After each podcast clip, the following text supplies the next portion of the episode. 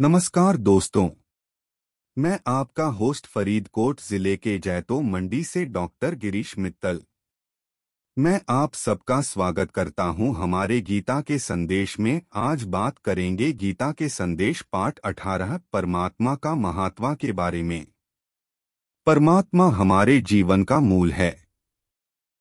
वे ही हमारे सृष्टिकर्ता हैं।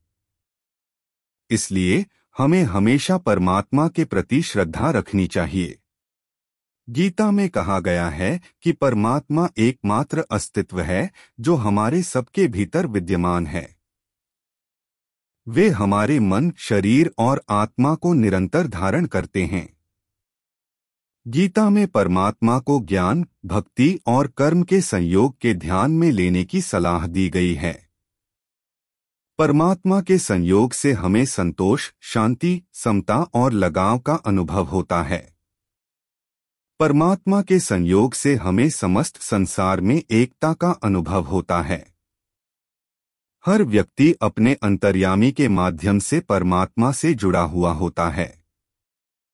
इसलिए, हमारे अंतर्यामी के माध्यम से हमें संसार में जीवों के संलग्न होने का अनुभव होता है।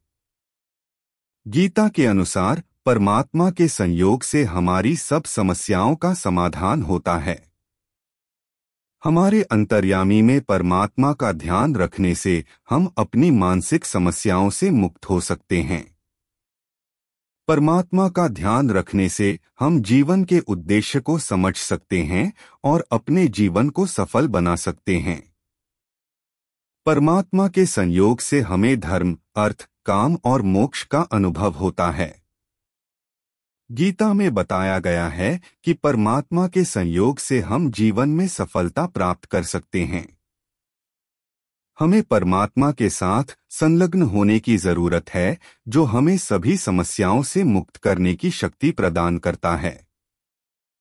गीता के अनुसार परमात्मा का ध्यान रखना बहुत महत्वपूर्ण है।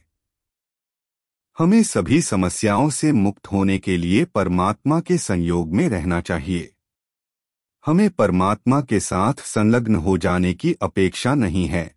यह वास्तव में एक शानदार अनुभव होता है, जो हमारे जीवन को सफल बनाता है।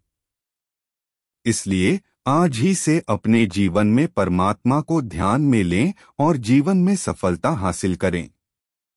धन्यवाद।